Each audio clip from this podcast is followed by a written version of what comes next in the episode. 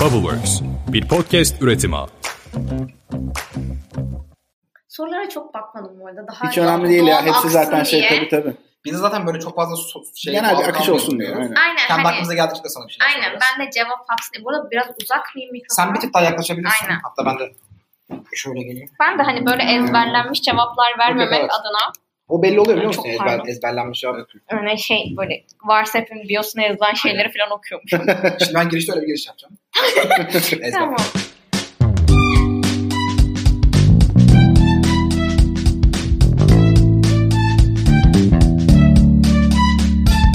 Selamlar. Podcast Boş İşler'in 45. bölümüne hoş geldiniz. Ben Seha. Ben de Atakan. Bugün Varsep kurucusu Zeynep Eliç'in konuğumuz. Varsep, kullanılmayan günlük eşyaların kiraya verildiği ve kiralanabildiği bir platform. Zeynep hoş geldin. Merhaba, hoş bulduk. Ne haber? İyiyim, teşekkür ederim. Sen nasılsın? İyiyim ben de. Teşekkür ederim. Varsep'in ismi nereden geliyor? Hemen onu bir sorayım aradan çıkartayım. Tamam. İhtiyacın varsa kiraladan geliyor. App'i de koyduk ki kullanıcılar uygulama olduğunu anlasınlar. Süper. harika. Rahatladım. Bitti. Sanki bütün ana mevzum buymuş gibi bir giriş yaptım da o yüzden. Ee, iyi güzel valla size helal olsun ikinize. Sanki böyle demin hiç aranızda çeşitli komplo teorileri çevirmemiş gibi benim üstümden. Vay efendim işte Atakan'a yazdık da ulaşamadık. Atakan o sırada askere gitmiş mi? Başka başka şeyler yani. O kahkahalarla giriş sanki hiç yapılmamış gibi. Selamlar ben Seha. Zeynep'le giriyorum ben, ben de Zeynep. Ben Falan. Harikasınız ya. biliyorum. Selam. Aynen bundan sonra Seha. Hatta işte ekipten Berkay'a da ulaşabilirsin. Olmazsa Atakan. Kötü olmaz en kötü. Hatta bize 3 ay sonra olur. Hani ekipte bir de türkü var. İstersen ona da Tamam. yazabilirsin. Berkay sana sağ olsun 5 dakika teknoloji gündeminde haber sözü de Tamam, evet. verdi. Biz oraya anma hizmeti olarak yapıyormuşuzcasına. Güzel yani. iyi bir yol buldum. Evet şaka bir yana tekrardan hoş geldin. Zeynep iyisin. Her şey yolunda.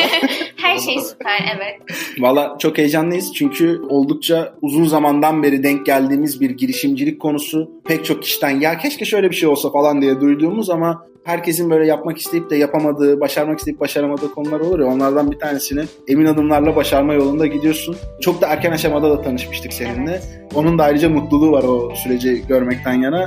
O yüzden istersen bir seni tanıyarak başlayalım. Tamam hemen başlıyorum. Dediğim gibi gerçekten bayağı uzun oldu tanışalı. Biz daha MVP'deyken bir yarışmada tanışmıştık. Ben kendimden bahsedecek olursam nispeten yaşım girişimcilik ekosistemine genç ama bence artık oyun girişimlerinin de gelmesiyle beraber çoğu oyun girişimi founderları, co-founderları şirket açmaya yaşları yeterli olmadığı için aileleriyle açıyorlar. O yüzden artık ben de normal bir seviyedeyim yaş olarak. 2015-2016 yılında da üniversitenin ilk yıllarında girişimcilikle tanıştım. Gerçekten girişimciliğin ekosistemin ne olduğunu bilmeden bir şey yapmam gerekiyordu. Ekonomi öğrencisiyim bu arada yeni mezun oldum. Ekonomi okurken arkadaşlarımdan farklılaşmak için ne yapabilirim diye Instagram'da dolaşırken bir arkadaşımın arkadaşının startup'ını denk geldim. E güzel, eğlenceli ortam. Herkesin yaşları yakın diye başvurdum. Keyworks'teydi adırsa. Daha sonrasında orada operasyon yönetim kısmında bir buçuk yıl çalıştım. Startup'ı çok sevdim. Başka bir startup'a geçtim Bahçeşehir Üniversitesi'nde. Orada çalıştım. Bahçeşehir Üniversitesi'nin bir startup'ında çalıştım. Daha sonrasında kendimden de yapmak istediklerimden emin olabilmek için. Bence bu arada çok şanslıyım. Her sektörü gördüm. Türk Eğitim Vakfı'na girdim. Orada staj yaptım. Siemens'te finans departmanında staj yaptım. Sonrasında da masanın diğer tarafını görme şansım olup Terven'de staj yaptım. Terven'den sonra da Varsep ortaya çıktı. Aynı zamanda kitle fonlamasından da tezimi yazıp mezun oldum. VC'de staj yaparken bayağı garip Yalnız Zeynep para alınabilir e, yollarla ilgili tüm trikleri çözdükten sonra demiş ki tamam ben bu parayı alacağım konumu artık biliyorum. Evet. Ya şöyle bence dediğim gibi çoğu gencin aklında hep soru işareti oluyor. Neresi bana uygun? Nerede çalışmalıyım? Ben üniversitede öğrenciyken birçok sektör alanını gördüğüm için girişimci olduğumu tam olarak anladım. Bu tutkuyu, bu ruhu ve Varsep serüvenimiz başladı. Anladım valla harika. Şairane bir giriş yaptın. Teşekkür ederim. Genç girişimciler aslında tavsiye niteliğinde oldu. Evet. Girişimci olmak istemek ne demek onu ben tam olarak bilmiyorum ama girişimci olmak istemek hakikaten bir şeylere başlamak ve işte staj yapmak, çalışmak, her yere girip çıkmak bunun da en güzel örneklerinden biri olmuş. Kesinlikle yani şöyle bir şey olabiliyor. Ya, girişimci olmak da bir risk aslında. Ya ben nispeten bu kadar deneyim elde ettiğim için mezun olduğumda çalışabileceğim garanti kurumsal tarafta işler vardı ama ben hepsini bırakıp riske atarak Varsep'e geldim. Şu an full time işim bu. Ama ne yapacağımı çok iyi biliyorum. Bu da benim için en büyük bir avantaj. Kesinlikle. Peki ne yapıyorsun? Varsep nedir? Kimin hangi problemini nasıl çözer diye bir soralım. Hemen anlatıyorum. WhatsApp Türkiye'de ilk kez, senin de dediğin gibi birçok insanın deneyip de yapamadığı Türkiye'de ilk kez güvenli bir şekilde eşyaların kiraya verilebileceği, aynı zamanda kiralanabileceği bir platform. Peki WhatsApp'ın diğer rakiplerinden ya da önceden yapıp da olmamış girişimlerden farkı ne aynı sektördeki? Doğru zaman girişimler için çok önemli. Hı hı. Ne kadar üzgün olsam da gerçekten ben de çok üzülüyorum bir yeni mezun olarak. Ürünler çok pahalı. Aynen. Alım gücümüz nispeten azaldı.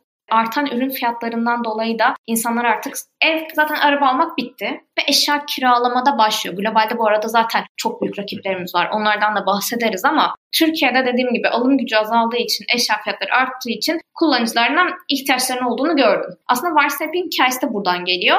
Ondan da çok kısa bahsedecek olursam, Hı hı. üniversite öğrencisiyken 3. sınıfta kayağa gittim. Hayatımda ilk kez gidiyorum bu arada. Sonra sağ dizim menisküsü oldu ama Decathlon'dan bir sürü eşya almıştım. Çünkü kayak montu alacaksınız, kayak pantolon alacaksınız ama bir kayak montu 500 TL. Dönünce menisküs olunca ben dedim ki ben bir daha kayak yapmayacağım. Satmak istediğimde de bildiğiniz uygulamalarda Dolap Gardırops'ta çok fiyatının düştüğünü gördüm ama hem ürünler çok pahalı zaten çok para vermişim. Paraya da ihtiyacım var. O fiyatları satamam. Kiralayayım dedim. Böyle bir sistem olmadığını gördüm. Globalde var. Aşırı yatırımlar almışlar en iyi yatırımcılardan falan. o zaman zaten geçmişimiz var deyip WhatsApp'ı başlattık biz de böyle. Güzel. Vallahi harika şey hikaye. resmen kurucunun kendi sorununu çözmesi hikayesi. Aslında WhatsApp offline mağaza hali kayak merkezleridir işte. Evet. Şimdi düşününce orada günlük olarak kiralanır. Hı hı. Kayak takımını alırsın, kıyafetini alırsın ve bir daha hiç kullanmazsın. Evet oradan farkı işte burada kiraya veren kullanıcı aslında biz bunlara bir pasif gelir kaynağı da açıyoruz. Zaten pandemide hepimiz çok üşengeç olduk. Böyle hareket etmeye üşeniyoruz. Biz burada kullanıcılara, gençlere ek gelir elde edebilecekleri, para kazanabilecekleri bir model sunuyoruz. Ürün sahipleri koyunuyoruz kiraya. Gerçekten ürünün 2 3. katını, birinci satış değerinin 2 3 katını kazanabiliyorsunuz. Ne Ürün güzel. Şeyiniz ne? Fiyat sınırı ya da işte kategori sınırı bunun gibi Ee, bir şey var mı? Tabii. Şöyle bir hijyenik hassasiyet olan ürünleri Hı. alamıyoruz. Örneğin kulak içi kulaklık gibi. İkincisi kişiden kişiye kiralanamayacak Türk hukuk sistemine göre kişisel verilerin bulunduğu bilgisayar, telefon, tablet gibi eşyaları kabul edemiyoruz şimdilik. Ama oraya da yeni bir sistem, iş modeli getiriyoruz. Fiyatları ve ürünlerin içeriğini tamamen operasyonel kontrolden geçip sisteme yükleniyor. Operasyon Hı hı. ekibimiz kontrol ediyor. Orada şuna çok dikkat ediyoruz. Kullanıcıyı da zora sokmamak için kiralama fiyatı doğru mu? İkinci satış bedeli fiyatları doğru mu? Ürünlerin fotoğrafları doğru mu? Açıklamaları doğru mu? Bunları onayladıktan sonra sistemimize kiraya düşüyor. Süper harika. Eskiden bu ikinci el işi sadece şey gibi düşünülüyordu ya işte projeksiyon cihazına ihtiyacımız var. Dan aslında pandemiden sonra senin dediğin gibi çok arttı. Yani şeyi çok Aynen. genişledi. Ürün yelpazesi çok genişledi. Bunun pandeminin yaradığı işte girişimler diye bir şey var. Aslında getiriyle birlikte onu gördük ya. Hı hı. Pandemi biraz bitti gibi ya şu an. Ama getirin siparişleri hala arttı ve artıyor. Burada aslında insanların davranış şekilleri değişti. Alışkanlıkları değişti. Bence WhatsApp da orada ikinci el kiralama kısmını üstlenir. Ben şey merak ettim. Telefon olmaz dedim. Mikrofon olsun. Kendi mikrofonumu kiralayacağım. Süreyi ben mi giriyorum? 6 ay boyunca kiralık kalabilir. Ya da işte gelen kişi bana diyor ki ayda şu kadar paraya 5 ay boyunca kiralayacağım mı diyor. Evet orada şöyle aslında Airbnb gibi siteleri düşünebilirsin. Move, Airbnb Hı hı. gibi kiralama sistemleriyle aynısı. Kullanıcı sen ürün sahibisin, kiracı sana talep gönderiyor. Eğer sen uygunsan o tarihlerde kabul ediyorsun ve kiralama işlemi başlıyor. Burada minimum 2 gün süresi oluyor çünkü ürünün gelmesi gitmesi gibi başka bir sıkıntı olmuyor. Sen eğer uygunluk durumun varsa bu arada zaten örneğin Atakan kiraladı ürününü o kısım kapanıyor. Artık aynı günü seçemiyorlar. Ben de bitiş tarihinden sonra kiralama talebi gönderebiliyorum sana. Yani bir birim fiyat var ona göre çarpan alıyor değil mi? Evet, evet. Ya fiyatlar bu arada çok uygun gerçekten. Buna çok dikkat ediyoruz. Zaten biz kullanıcılarımızı düşünüyoruz. Geçen gün bir tane el yapımı bağlama yani gerçekten birinci satış değeri fiyatı 10 bin liraymış. Çok pahalı bir bağlama. Kiraya koyuldu ama çok pahalıya koyuldu. Hı hı. Kullanıcı aradım dedim ki hani bu arada biz de şef, çok şeffafız. Kullanıcılarla birebir ilişki kuruyoruz. Çünkü burada bizim kullanıcıya güvence vermemiz lazım. Yani arkada robot var gibi değil de gerçekten bu yüzler var ve ben bir sıkıntı yaşarsam bu insanlara info at WhatsApp atabilirim. Ulaşamazsam LinkedIn'den ya da Zeynep'in mailine Zeynep'e ulaşabilirim diye bilsinler istiyoruz. O yüzden sürekli iletişim halindeyiz kullanıcılarla.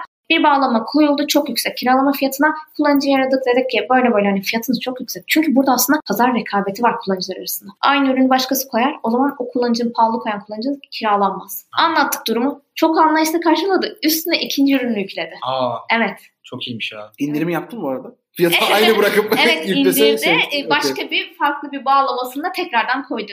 Bizim bence ilgimizi görüp. Yani burası hakikaten bir internet sitesinden çok daha fazlası olduğunu görüp öyle bir aksiyon almış. Evet. muhtemelen. Süper. Burada Değil mi bu arada? Çok pardon. Hı. Ee, Kiralanıyor. Kiralanıyor evet. mu? Evet. bir de şeyi merak ettim. Burada o ürünün başına bir şey geldiğinde bir sigortalanma süreci gibi bir şey mi var? Nasıl yürütülüyor orası? Dediğim gibi Türkiye'de ilk kez güvenli eşya kiralamasını yapıyoruz kişiden kişiye. O da şöyle oluyor. Biz aslında en başına dönersem dedik ki bunu sorun tespit edip böyle bir fikir var okey Türkiye'de bunu yapalım. Globaldekiler nasıl yapıyor? Yani ben de geçmişteki startupları biliyorum olmamışları kapatanları Hı hı. biliyorum. Yani şuna dönüp baktım. Niye o zaman olma? Tamam zaman avantajımız şu an çok yüksek ama Hı hı. sistemde bir hata var. Onlar Hı bir şey yapamamışlar. Güvence sistemi. Hedef kitleyle zaten o böyle ilk hani startuplar şey yapar ya hedef kitleye gidin konuşun falan. Herkesin aklına güvence sistemi geliyordu. E, globale yönümüzü çevirdik. Dedik ki bunlar nasıl yapıyor? E, Sözleşmeler neler? Nasıl bir sistem sağlıyorlar? Biz de şöyle bir şey yaptık. Onlardan hem de Türk hukuk sistemine uydurarak sitede kiralama bedeli yanında ikinci satış bedeli fiyatı bulunuyor. Kullanıcı kiralama işlemi yaparken bu ürünün ikinci satış bedeli fiyatını görerek kiralıyor. Bunu kabul ederek pahalı ürünlerde 2000 liranın üstündeki ürünlerde Türkiye'deki eşya kiralama sigortasını gerçekleştiriyoruz. Daha düşük fiyatlı ürünlerde ise örnek vererek açıklamam daha kolay oluyor. hı. Martı.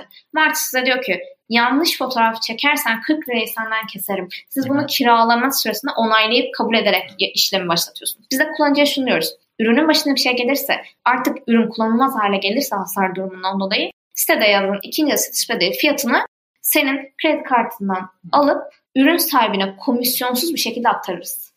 Süper. Burada peki şey durumundan da mı? Kargo sürecinden vesaireden de mi şey sorumlu? Kiralayan Yok. sorumlu? E, kargo Orada tarafında başına bir şey aynen. gelirse. Veya Ka- kuzenim kırdı. Hakikaten kuzenim kırdı ve ispatlıyorum bunu. Evet. Kuzenin de olsa sonuçta senin Belalı bir sorumluluğun. kuzenim Evet. varmış gibi oldu da. Senin Hani- sorumluluğun. Ah senin kuzenin. Benim bu kuzenim. O konuyu açmayacağım. kargo tarafına kargo ta- o, o tarafta fotoğraf çekimi gibi sisteme yüklemeler oluyor. O tarafı sağlıyoruz. Ürün sahiplerine ya da kiralayana da şunu söylüyoruz. Bu arada operasyon sürecinde mail atıyoruz. İletişime geçiyoruz. Hı hı. Sürekli ilişkilerdeyiz. Hani gizli arkadan bir şey yapmak istemiyoruz. Yani parayı gizli bir şekilde çekmek istemiyoruz. Biz böyle böyle bir şey olursa haberiniz olsun böyle olur diyoruz. Zaten şunu da gördük. İlk yola çıkmadan önce herkes bize ya şu olursa şu olursa şu olursa ne olur gibi 500 tane senaryo Hı hı. sunuyordu. Ama Türk insanlarını en korkutan şey cebinden para gitmesi. Aynen. Bu yüzden de biz o sistemi anlatınca güvence sistemini zaten o kadar dikkatli davranıyor ki kendi ürününden daha çok fazla bakıyor. 2 saat kuralımız var. 2 saat içinde bizim kiralama tarihinin yanında ürünün kullanıcıdan alınıp kullanıcıya verileceği tarih, saati yazıyor. Hı hı. Bu saate göre kullanıcının onaylıyor zaten ve eline ne zaman ulaşacağını görüyor. Biz de zaten kargo da bize iletiyor. Hani ulaştı ulaşmadı gibi. 2 saat içinde bize herhangi bir hasar durumu olduğunda e, haber vermeli. Daha elektronik eşyalarda ekspertiz sistemimiz var. Çok iyi. Araba kiralamıyor mu? Yok.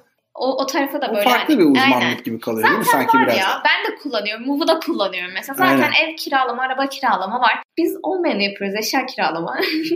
Bir de bende şöyle bir çağrışım da uyandırıyor. Hani nasıl bir e-ticaret sitesine Seha daha yorumlayacaktır o tarafa ama girdiğin zaman işte ürünleri almak için bakıyorsun falan. Sanki e-ticaret de doğrudan bu almadan kiralama modelle bir yapıya doğru da kayabilirmiş gibime geliyor. Yani buradaki bu sistemi güzel bir şekilde zaten oturtmuşsunuz. Hani daha da kabul görmeye başladığı zaman Evet. tabii ki ömrünün sonuna kadar kullanmak istediği ürünler vardır vesairedir falan filan ama bilmiyorum. Daha böyle büyük ölçekli ürünlerde de evin içerisinde şu an hangileri olabilir tam kestiremiyorum bir örnek veremedim ama gerçekten bazen elinden çıkartmak istiyorsun bir süre sonra ve ciddi bir şekilde değeri düşüyor. Bulamıyorsun. Şunu bile e, denk gelmiştim var yani çevremde. Ya lanet olsun bir hurdacı çağırayım. Şunu alsın götürsün bir de üstüne para vermelik durumu falan oluyor yani. Böyle bir yapı içerisine Biz şöyle girmek çok talepler mantıklı. yani. alıyoruz. Haklısın. Şöyle talepler alıyoruz mesela. Ya evini değiştirecekmiş. Mobilyalarını yenilecekmiş. Depo parası istemiyorum. Lütfen alın. Alın sizde beklesin. Kiralayın kafanıza göre. Kullanıcılardan böyle talepler de geliyor. Çünkü nereye koyacak inşallah? İstanbul'daki evlerde nispeten küçük 2 artı 1 vesaire. Bizim hedef kitlemizin evleri. O yüzden alanlar çok kısıtlı olduğu için bazen gözünüze çok batıyor. Minimalizm var. Şu an Aynen. yükselen bir şey. Paylaşım ekonomisi. O yüzden revaçta. Bir de şuna değinmek istiyorum. Dediğin çok doğru. Trendyol satış sitesiydi. Hı hı. Sonra dolabı aldı. ikinci el satış Aynen. sitesi. Çünkü oradaki şeyi gördü. Şimdi ikinci el bedelleri de çok yükseldi. Şimdi WhatsApp'ı alacak. Açıklayalım, Ay, açıklayalım artık ya. Trendyol WhatsApp'ı alacak ve artık ikinci elde geçti kiralama. Modeline doğru gidiyor. Ee, evet ikinci o evet değil. O evet değil. ikinci el fiyatları da çok arttı. Bu nedenle kiralama modeli de artık kaçınılmaz. Aynen öyle. Ya biraz önce güzel konular vardı. Tüketim çılgınlığı, işte döngüsel Evet. ekonomi falan gibi. Oralarda bir sorun vardı sanki. Ya ben şeyi merak ediyorum. Aslında bu sürdürülebilirlik çatısı altında belli başlı kavramlar var ya. Ekonomik kavramlar da var, başka sosyal kavramlar da var. Burada Varseb'in yapmış olduğu aslında biraz daha işte e, döngüsel ekonomiye katkısı var. Paylaşım ekonomisine çok ciddi bir katkısı var. Bunların böyle e, dünyadaki konumu sizin gibi girişimlerde nasıl gidiyor? Bir de e, Varsep burada nasıl konumlanmak istiyor? Hem bu sürdürülebilirlik e, altındaki ekonomi modellerinde e, sizin buradaki motivasyonunuz ne ve nereye doğru gitmek istiyorsunuz gibi bir soru. Geniş bir soru. Bu konuları konuşalım Evet aslında. süper. Hey, Ekip arkadaşım Atakan tanışmıştı. Hande olsaydı bu soruya çok mutlu olacaktı. Hande'nin alanı aslında. Bizim için Varsnap için sürdürülebilirlik kısmı yok sayılmayacak bir alan. Hande özellikle o alana daha çok bakıyor. Çok şey aldık. Tüketim çağında yaşıyoruz. Gerçekten birçok eşyayı aldık. Bu aldığımız eşyalar doğaya çok zarar veriyor. Bütçemize zarar verdiği kadar dünyamızın sürdürülebilirliğine çok zarar veriyor. Bunu biz sunumlarımızda da bahsediyoruz. Sadece kıyafet üretimi 2018 yılında 2.1 milyar ton zarar vermiş. Yani bu da ve sürekli artıyor. O yüzden de Varsep sürdürülebilirliğe de çok fayda sağlıyor. O tarafı pas geçmiyoruz. Her zaman gözümüzün önünde çok önemli bir kısmı orada. Dünyamıza ne kadar fayda sağlayabilirsek bizim için değerli bir şey. Yani bu işin ekonomik kısmından da çok farklı. Şu da aslında görmek de beni mutlu ediyor. Türkiye'de bu bilinç de artmaya başladı. Yani globaldeki kadar belki neredeyse olamasa da insanlar daha artık bilinçli doğaya karşı. Ya çünkü şey oldu biz biraz da değiştik ya yani ekonomik olarak da gidişat insanları da değiştirdi. Yani bu döngüselin en önemli şeylerden bir tanesi şeydir ya matkap. Ben matkabı hayatımda bir kere alırım ve gerçekten üç kere kullanırım. Evet. Niye onu bir daha kullanayım? Ve aslında bu bir yerden sonra kocaman devasa yapının farklı farklı satılmasındansa işte kiralanması, o döngüye sokulması gibi modellerin ortaya çıkması aslında insanları da biraz gözünü açtı. Biz bile böyle kendimizden pay biçebiliyoruz. Yani şu an evde kiralamam gereken birçok şey var. Ya da mesela satmam gereken, ikinci ele vermem gereken çok fazla şey var gibi düşünebiliyorum yani. Sana eğer matkapla ilgili bir veri söylersem ortalama insanlar 6 ile 12 dakika arası kullanıyormuş yılda matkabı. Benim 12 dakika ben İlk Ankara'ya açıldığımız ilk gece, direkt ilk gece bizi İstanbul'dan takip eden bir kullanıcımız direkt matkabı koydu. Ankara'dan gelen ilk ürünümüz şarjlı matkaptı. Hmm, E Çünkü gerçekten çok enteresan. sadece komik bir acil ihtiyaç. Bence bir satamazsın. Aynen. Satamazsın çünkü şey diyeceksin. Ya bir şey olur ihtiyacım olur. E yer de kaplıyor. Para kazan. Aynen öyle. Mis gibi. Kaça gidiyor? Biraz da o konuları açalım. Bu işin piyasası nedir? Bize kaç olur indirimli? Anladım valla süper ya. Burada bir de şeyi merak ettim.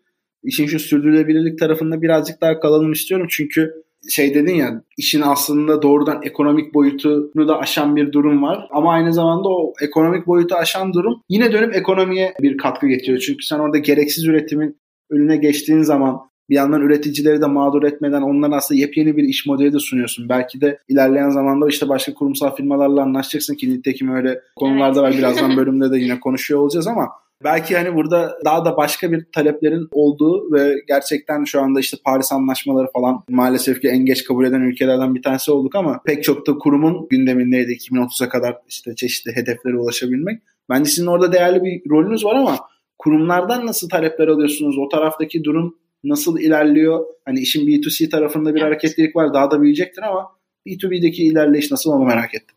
B2B tarafında şöyle bir şey oluyor aslında. Siz de biliyorsunuz o kurumların fabrika hatalarından dolayı satamadıkları birçok ürün oluyor. Hı hı. Bunları da kendi kurumun içinde çalışanlara çok çok cüzi rakamlara satıyorlar. Çünkü bunu değerlendiremiyorlar. Ya küçük bir boya hatasından dolayı ürün kullanıcının aynen teşhir oluyor ve yani o sürdürülebilirliğe zarar sağlıyor. Biz de burada aslında kurumlara şunu söylüyoruz. Bu ürünleri gelin değerlendirelim. Boşuna siz de zarar vermemiş olursunuz doğaya. Bunu sürdürülebilirliğe katkı sağlayarak kullanıcıların kullanmasını sağlayalım diyoruz. B2B tarafımızda aslında böyle Hı hı. devam ediyor. Ama ağırlıklı olarak ilk hedef B2B tarafında da ilk C2C'yi hallettik. B2C'ye şu an çalışıyoruz. B2B tarafında da farklı hedef planlarımız var ama biraz adım adım gidelim diyoruz. Hı hı. Anladım. Süper. Bakın Burada şeyden Şey- bahsetmek ister misin?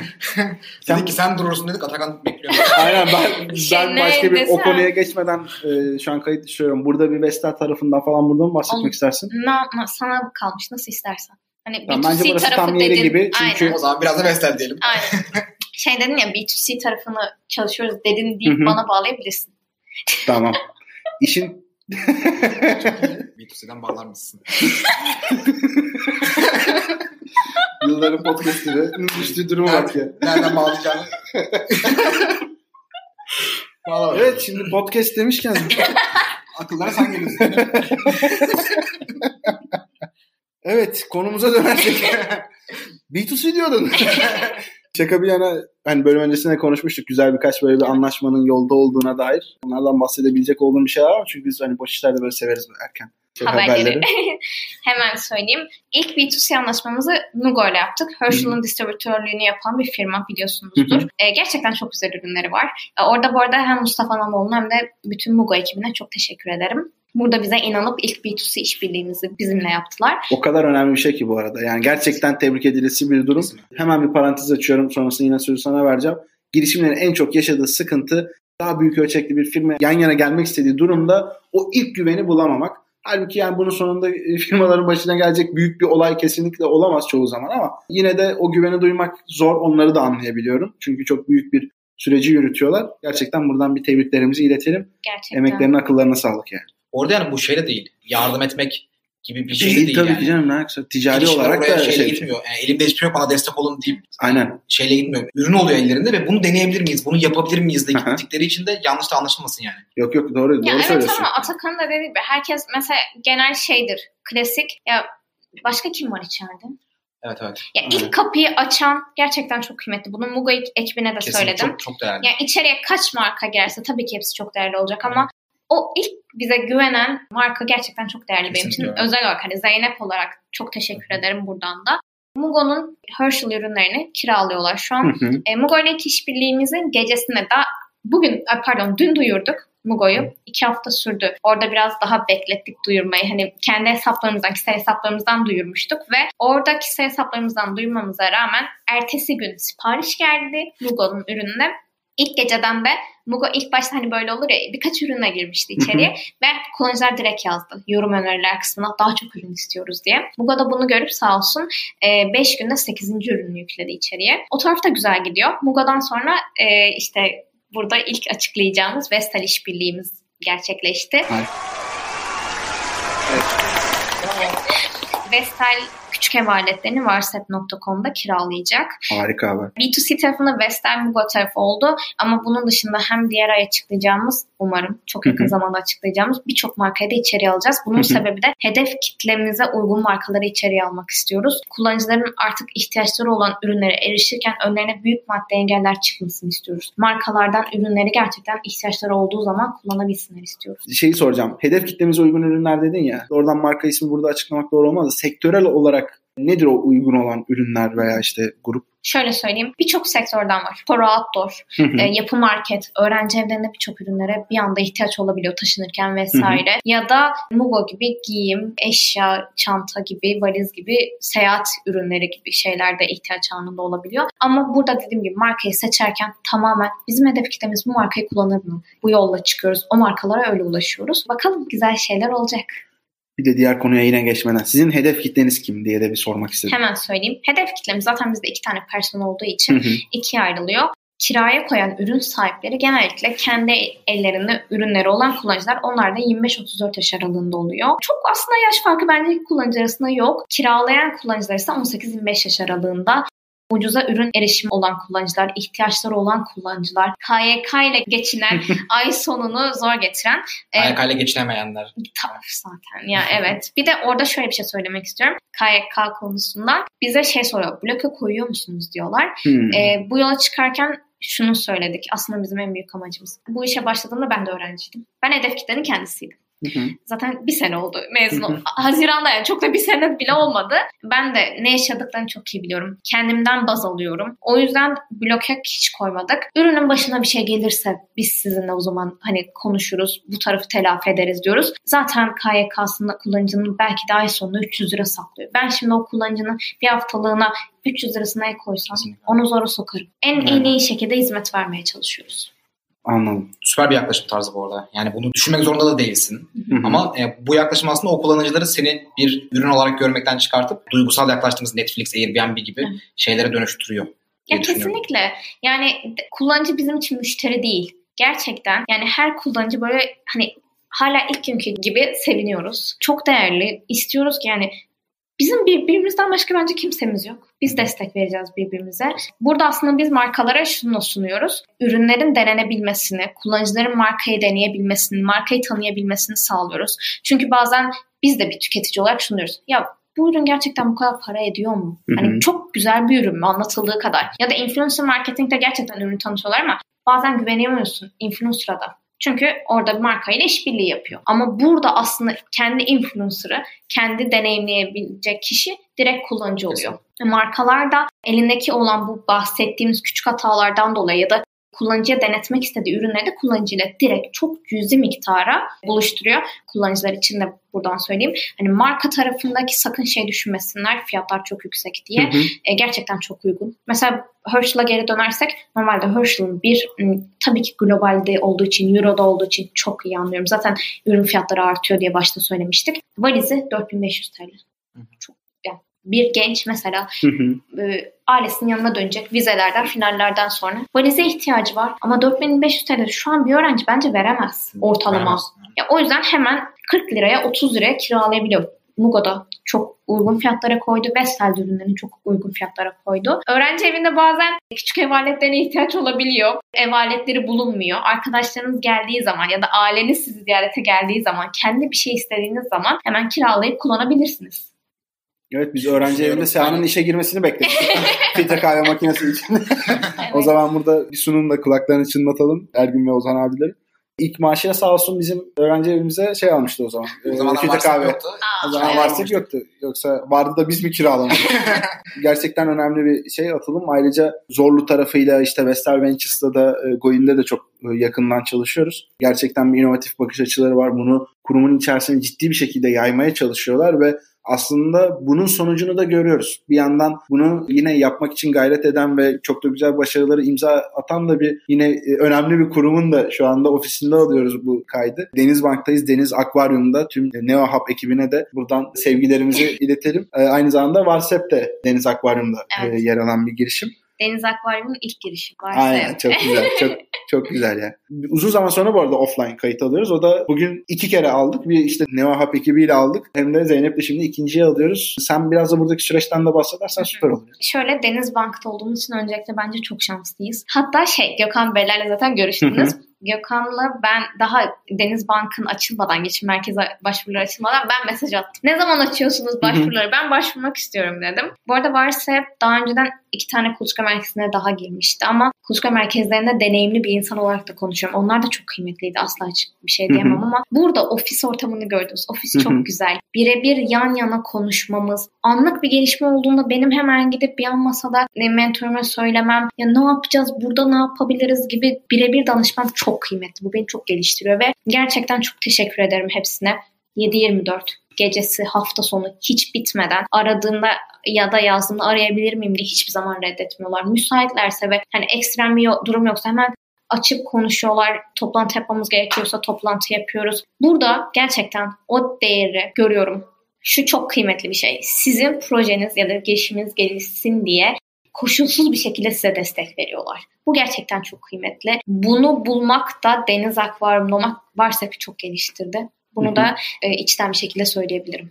Harika süper. Burada özellikle Deniz Akvaryum ekibi ne yapıyor, nedir, süreçlere bakış açısı nasıl diye merak edenler varsa da Goe'nin podcast kanalı olan Good Innovation'da da bununla ilgili yakın zamanda bir inovasyonun profesyonelleri isimli seriyle bir bölüm yayınlayacağız. Orada da üçüncü bölüm olacak. Belki bunu dinleyenler için yayınlanmış da olabilir tabii o sırada orasını bilemiyorum ama gidip oraya da hızlıca bakarlarsa buradaki tüm süreci ayrıntılı şekilde öğrenebilirler. Çünkü bir yandan şunu da biliyoruz bizim dinleyici kitlemiz içerisinde ciddi şekilde senin gibi girişimci olanlar, daha erken aşamada olanlar, daha ileri aşamada olanlar var.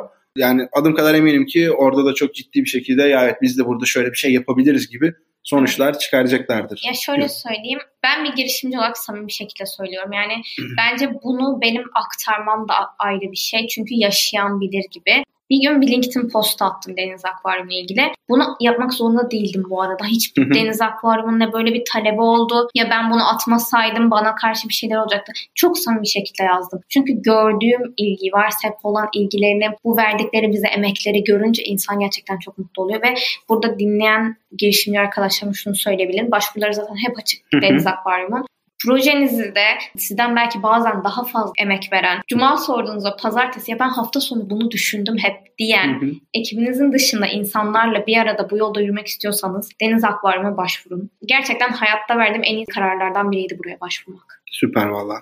Evet. Bir Harika, girişimciden Ne güzel. Bu, bunları duymak çok merkezi- değerli bir şey. Evet, Gerçekten. Çok Ya önemli bunu bir şey. da bence ben, benden daha çok hani insan sana nasıl yaklaşırsa sen de bu şeyi söylersin ya. Gerçekten çok samimi bir şekilde söylüyorum. Çok net bir şekilde belli oluyor bu da bence zaten.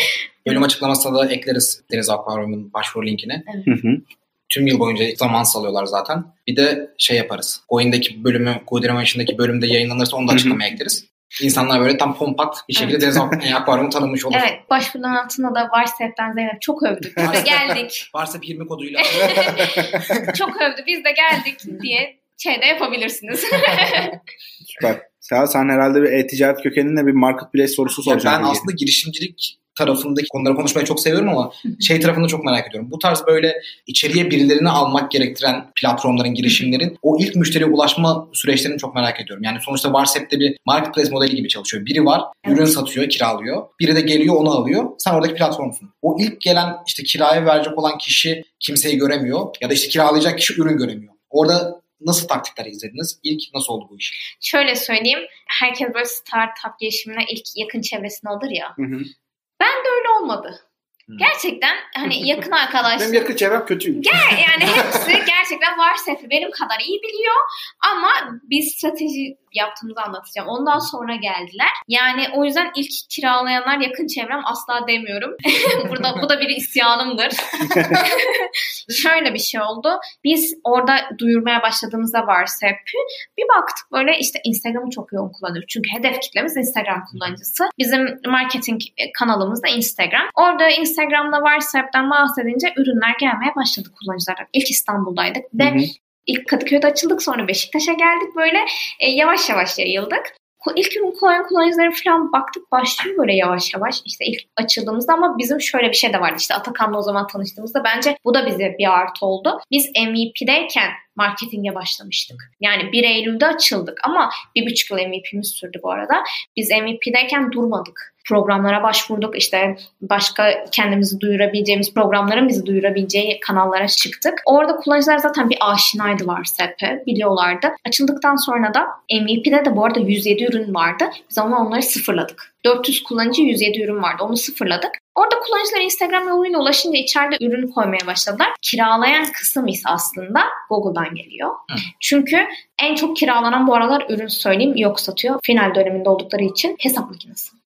Vize döneminde kullanıcılar hesap makinesi dediği gibi kiralıyorlar ama niye? Google'a yazıyor kullanıcı işte hesap makinesi e, varsa hepi görüyor. Aa diyor hesap makinesi 10 lira ama hesap makinesi satın alsa 300 TL.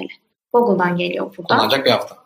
Evet. Bu arada SEO tarafında zaten hani Google aramalar kısmında sıfır bütçeyle gerçekten eşya kiralama, hesap makinesi kiralama, şeref oyunu çok böyle popüler bir oyun.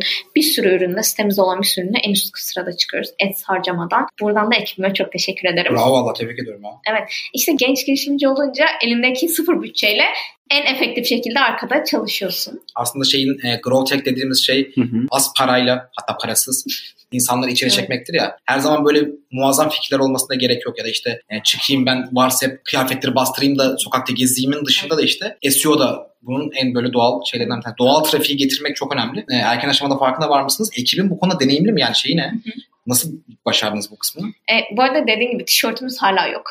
Hiçbir ürünümüz yok. Varsa hep yazan hala. Bende bile hiçbir ürün Süper. yok. Burada sosyal medya ve işte Google tarafında çalışıyoruz. Ekibimiz 8 kişilik bir ekipten oluşuyor. Bir hariç ben ve bir arkadaşım hariç, SEO analist arkadaşım hariç bütün öğrenciler üniversite öğrencisi. Bu da insanları çok şaşırtıyor. Hani neden herkes üniversite öğrencisi ya da çok deneyimli işte bir yerde 20 yıl deneyimi olan insanlar yok diyorlar. Şöyle, burası yeni bir iş. İnovasyon aslında. Varsa gerçekten bir inovasyon. Biz şunu diyoruz. E-ticaret alışkanlığını değiştirmeye geldik. Biz bunu değiştirmeye inovasyon yapıyorsak genç nesle, hedef kitlemize ihtiyacımız var. O yüzden de aslında üniversite öğrencileriyle çalışıyoruz. Orada hepsi gerçekten kendi bölümlerinde başarılı insanlar, sorumluluk sahibi, sorumluluk bilinci olan insanlar. Fix günler vardır. Her gün gelirler işte kendi günlerinde burada çalışırlar. Gerçekten emek verirler.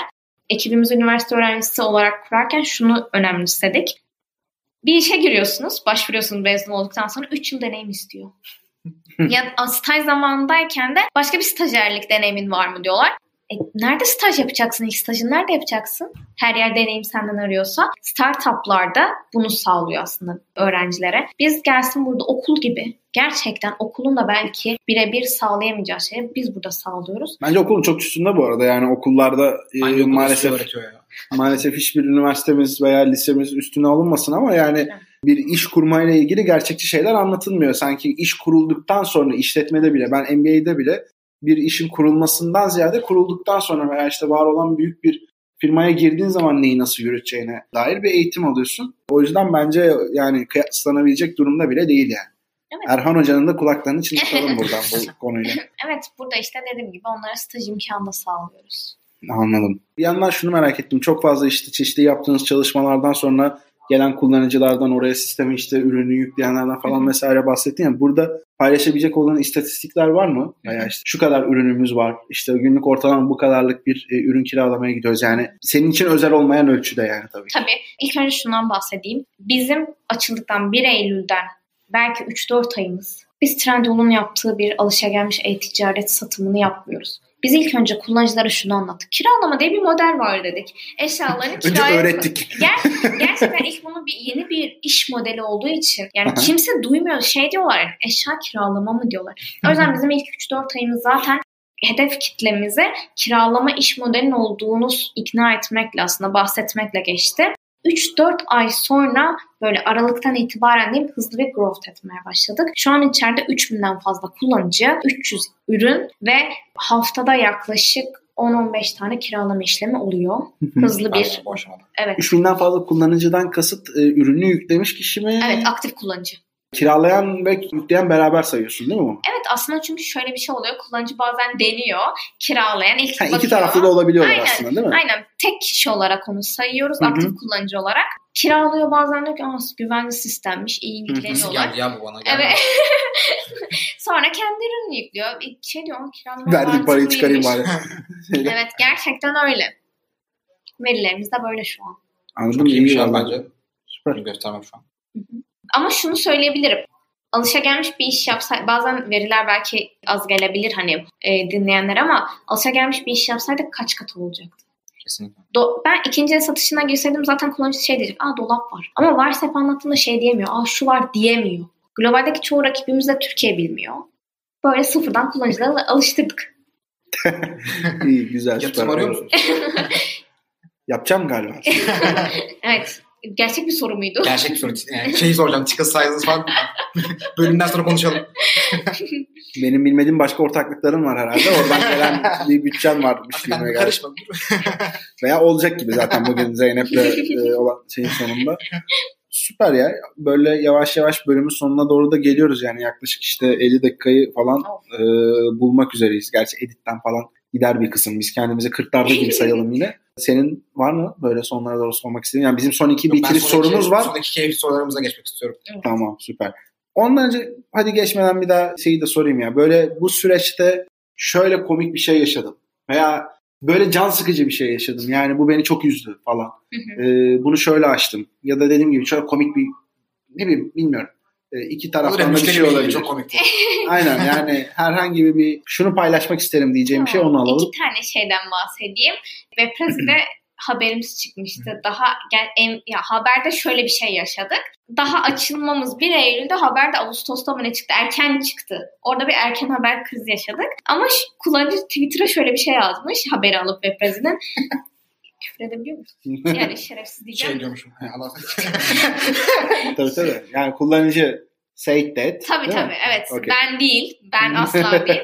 Yani, şerefsizim benim aklıma gelmişti bu fikir diye yazmıştı. Bu bizi gerçekten güldürdü. Çünkü kullanıcılardan hep şey. Ya vallahi benim aklıma gelmişti ya. Ben yapacaktım da işte böyle şey oldu filan. Bu beni çok güldürdü. Bir de ikincisi şey. Hem gencim hem de biraz minik bir kızım. O yüzden yaşımında çok daha genç gözüküyorum. Yani 23 yaşındayım, 24 olacağım. Ama beni böyle üniversite öğrencisi sanıyorlar. Okullara gidiyoruz işte konuşma yapmaya. Sağ olsunlar Bu çağırıyorlar. ara bayağı da gidiyorsun yani. ya okullara gidiyoruz ya okullardan ara sıra çıkıyorsun gibi. Yani çok. Teşekkür ederim. Burada da partnership ekibimize de çok teşekkür ederim. Okula gittiğimde bir gün işte okuldayım. Ya biz bizim stand var işte.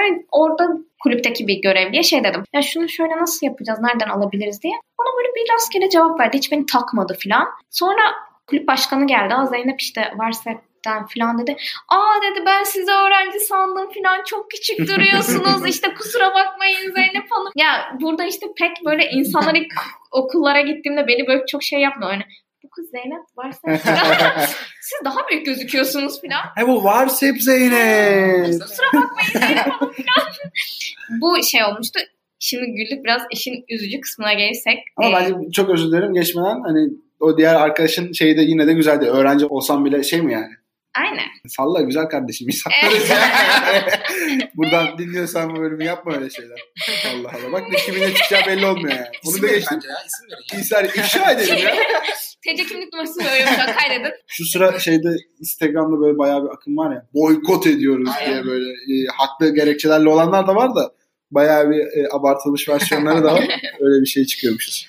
Kötü anılara gelirsek Türkiye'de yapılan var tabii ama güvenli bir şekilde yapan olmadığını söylüyoruz. Türkiye'de yapılmayan bir işi yapmak gerçekten zor bir şey. Sadece kullanıcıyı alıştırmak değil, iş ortaklarınızı, kurumsal kişileri buna ikna etmek çok zor.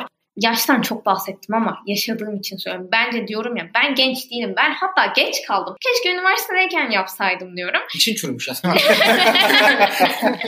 Herkes bu arada kadın girişimci, kadın girişimci destek destek diyor ama birebire geldiğinizde çoğu kişi sizi desteklemiyor ve kadın girişimci, genç kadın girişimci olmanız çoğu kişiye güven vermiyor. Kurumsallarla girdiğimde ilk MVP aşamasındayken işte açmamız için gereken sözleşmeleri yapmak istediğimizde iş ortaklarımızla olmasından böyle kalkıp söyledikleri şey üzücü, kırıcı sözlerden çok gerçekten e, böyle sinirden ağladığım çok olmuştu. Karşılaştığınızda kurumsallar ya da böyle daha yaşı büyük insanlar size genellikle şey diyor işte yapamazsınız. Hani gençsiniz. Hani deneyim. Ya sen boş ver bu işi. Git başka işe başvur falan. Ama sizin o içinizdeki tutkuyu görmüyor. Gerçekten bu yolda çok böyle hani motivasyonumu kırıcı şeylerle karşılaştım. Ama şunu söyleyebilirim ki herkes karşılaşacak.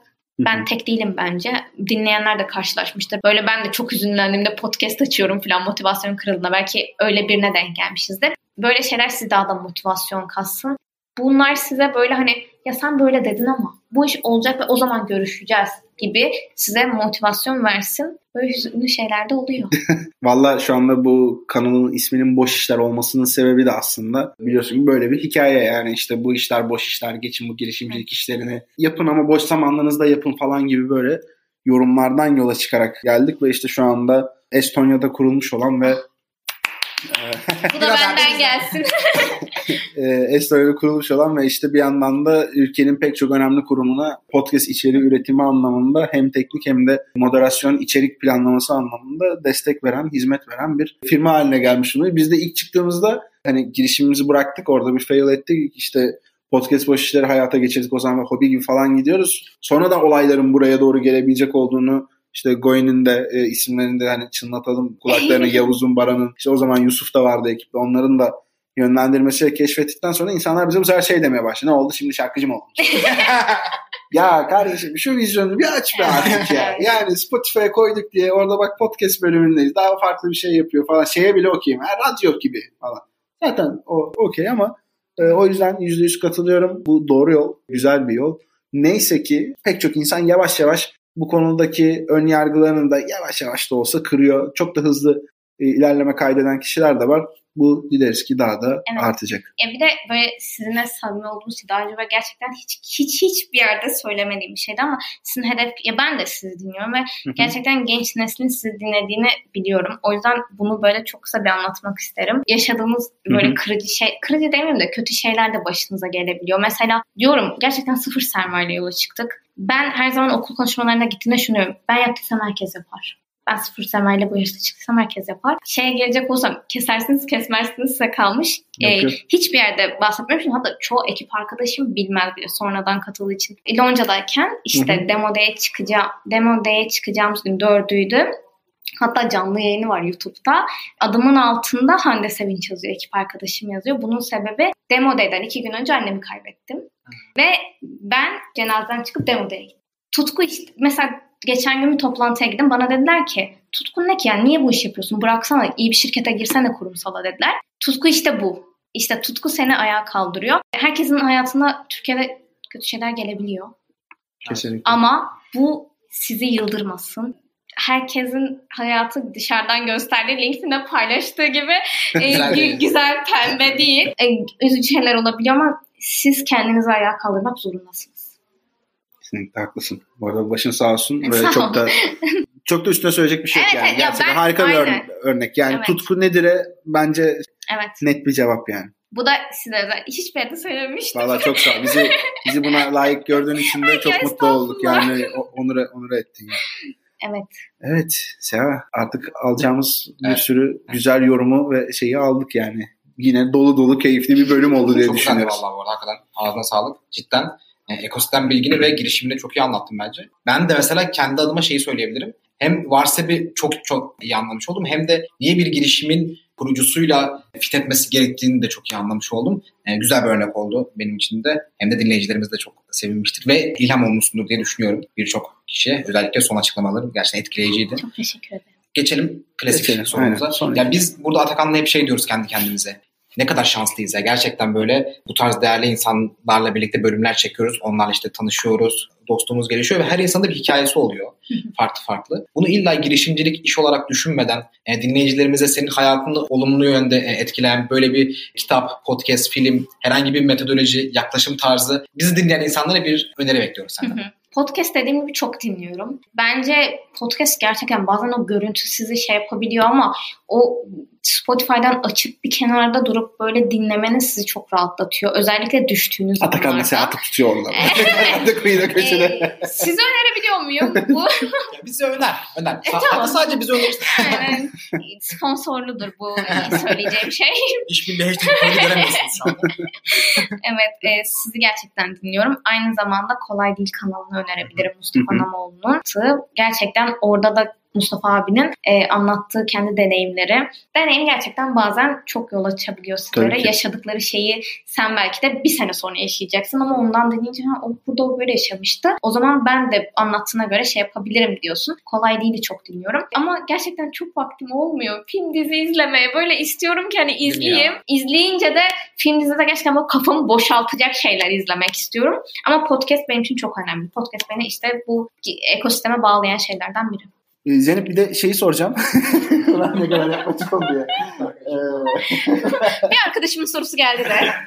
evet bence açıklayalım. Bunu kayıttan sonra alıyoruz. Araya bir yere ekleyeceğiz artık bunu. Evet. Sonradan aklımıza geldi. Zeynep bu ürünler nasıl teslim ediliyor? Şöyle kullanıcılar hiç birbirlerini görmüyorlar, görüşmüyorlar. Hı hı. Çünkü zaten pandemi koşulları vesaire. TED'e kullanıcıların, ürün sahiplerinin sadece ismi ve bulunduğu ilçe yazıyor.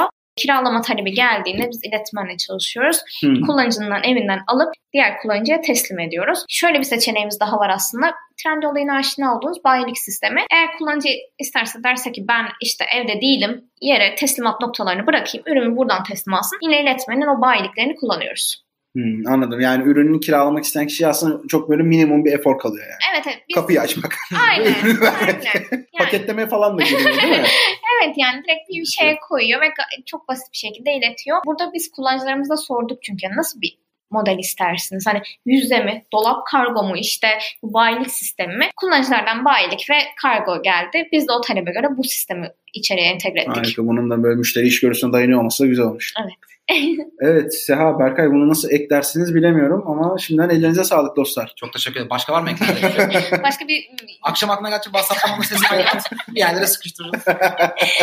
Harika. O zaman şimdi kapanışa da geliyoruz. Bölümlerden de hakimsindir. Diyoruz ki girişimcilik biz boş iştir diyerek nazire yaparak başladık. Sen girişimcilik nokta noktadır dediğimizde o boşluğu ne diyerek kapatırsın? Sence nedir? girişimcilik tutku işidir. Tutku işidir. Evet. Çok iyi. Ne Herkes tutkudur'u söyler de Tutku- tutku işidir. aynen. Ee, güzelce. Aynen. Valla Zeynep çok teşekkür ederiz. ya. Ben teşekkür ederim. Çok sağ olun Ee, davetiniz için. Ne demek? Aslında ben kendimi biraz bundan bahsedebiliyor muyuz? ne olur anlat dedim hadi. bu kadar dinliyorum beni alın dedim. Çok sağ olun. Sağ olsun Atakan da hemen ertesi gün dedi. Zeynep hemen gel ya. Sen ne diyorsun? Keşke daha önce söyleseydin falan demiş. tabii tabii. Beni ikna etmesi biraz zaman aldı. Evet. Niye böyle anlatıyoruz lan şu anda bunu? Hayır biz gerçeğini biliyoruz insanlar biliyor. İşte o yüzden doğru kişilere mail atmanın önemini de bu Ayrı bir biraz... podcast bölümünde Tabii evet. ben artık Zeynep'le özel bölüm yaparım. İnsanlara nasıl ulaşır doğru, doğru kişiye. Orada Atakan'dan falan bahsediyoruz full. Bu tarz tiplerden uzak durun.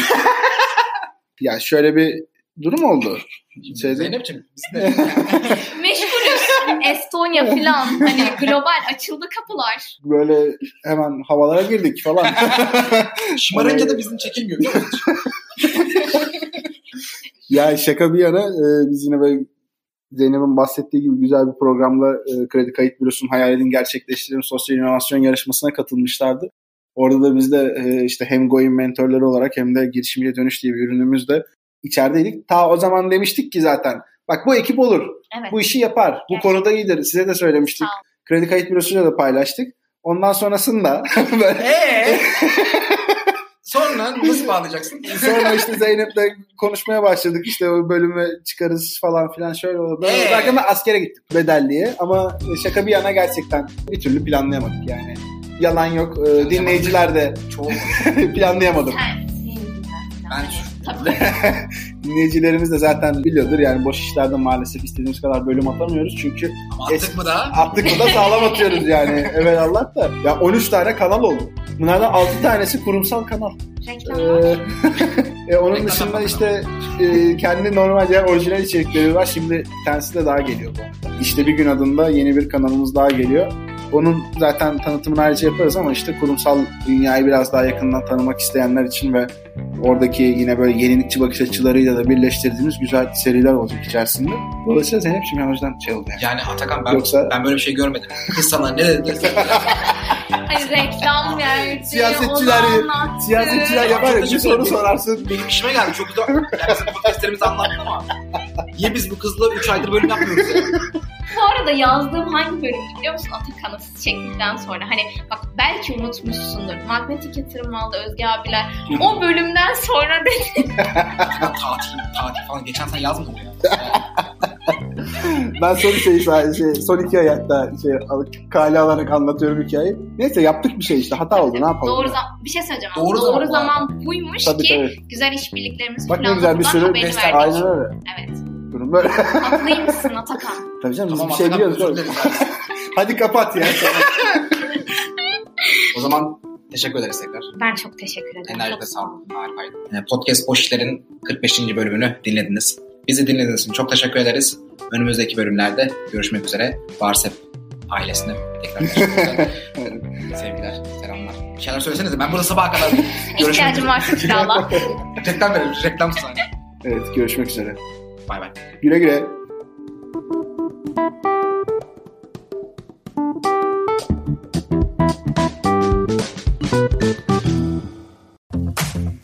Bubbleworks bir podcast üretimi.